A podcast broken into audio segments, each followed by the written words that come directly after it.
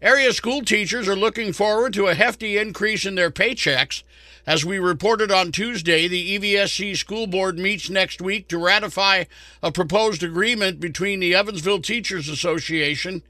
Warwick County School Corporation learned yesterday that their pay is increased, and Metropolitan School District of Mount Vernon has announced a big increase for new teachers with a starting salary of $50,000. That's 10,000 above the state requirement. MSD says it believes in com- compensating teachers at a level that reflects their expertise, dedication, and influence on the community's youth. Hollywood can finally get back to work. The Actors Union says it's reached a tentative agreement with the major studios. The deal first announced last night. ABC's Whit Johnson is in New York with details. SAG AFTRA's negotiating committee unanimously approving the historic three year contract it says is worth more than a billion dollars. The deal establishes participation bonuses for streaming, a salary hike that reportedly includes most minimum wages to increase by 7%. That's 2% more than those received by the Writers and Directors Guilds. And the first ever protections for actors against artificial intelligence, a major sticking point for the union. More progress to avoid a huge worker strike in Las Vegas right before the big draw of Formula One racing gets underway there next week. ABC's Alex Stone reports. 24 hours after Las Vegas workers announced they had a tentative deal on a new contract with Caesars Resorts, now one day before what could have been the largest hospitality strike in U.S. history, the Culinary Workers Union says it has a deal with the biggest of the Las Vegas resort companies, MGM. The only one left with the clock ticking is Wynn Resorts. There's no deal there yet. If no deal is reached, workers from bartenders to kitchen and laundry staff at Wynn Resorts will walk off the job tomorrow morning. Alex Stone, ABC News. President Biden travels to Illinois today to meet with auto workers at a shuttered plant that'll reopen after strike negotiations. ABC News White House correspondent Karen Travers has details. Today's visit to a Stellantis auto plant that will reopen after negotiations with the UAW is something of a victory lap for President Biden. The president strongly supported the striking auto workers in their labor dispute against the big three automakers, appearing on a picket line in Michigan in September, the first time in living memory an American president did that. The president will be joined today by UAW President Shawn Fain, who's expressed his appreciation for the president's support. But notably, the Auto Workers Union has not yet endorsed the president's reelection bid. Karen Travers, ABC News, Washington. A man wanted for murder in Pulaski County, Kentucky, has been arrested in Vanderburgh County.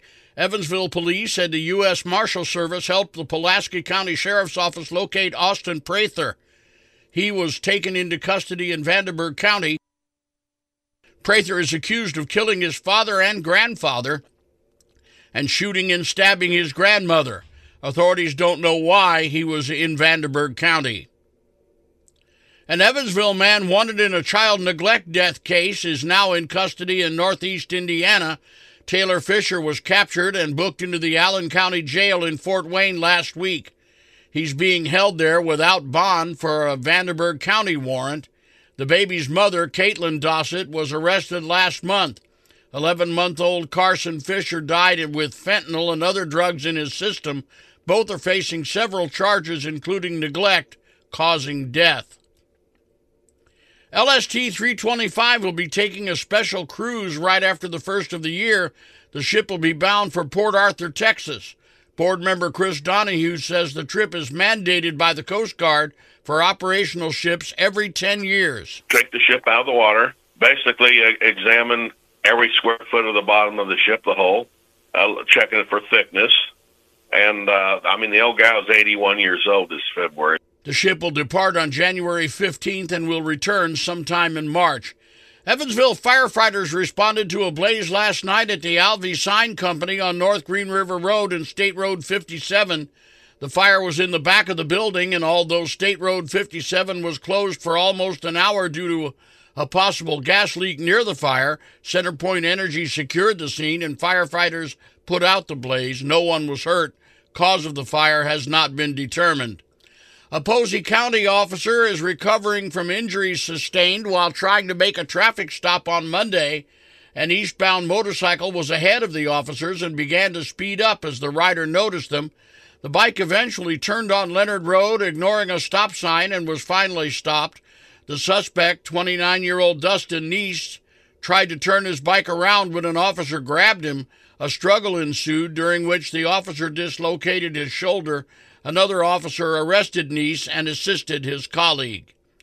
Eight people, including four undocumented immigrants, were killed in a head on crash on remote South Texas highway Wednesday ABC's Jim Ryan has that story. 24 hours after Las Vegas workers announced they had a tentative deal on a new contract with Caesars Resorts, now one day before what could have been the largest hospitality strike in U.S. history, the Culinary Workers Union says it has a deal with the biggest of the Las Vegas resort companies, MGM. The only one left with the clock ticking is Wynn Resorts. There's no deal there yet. If no deal is reached, workers from bartenders to kitchen and laundry staff at Wynn Resorts will walk off the job tomorrow morning. Alex Stone, ABC News. You're listening to the news at noon on 104 FM WIKY.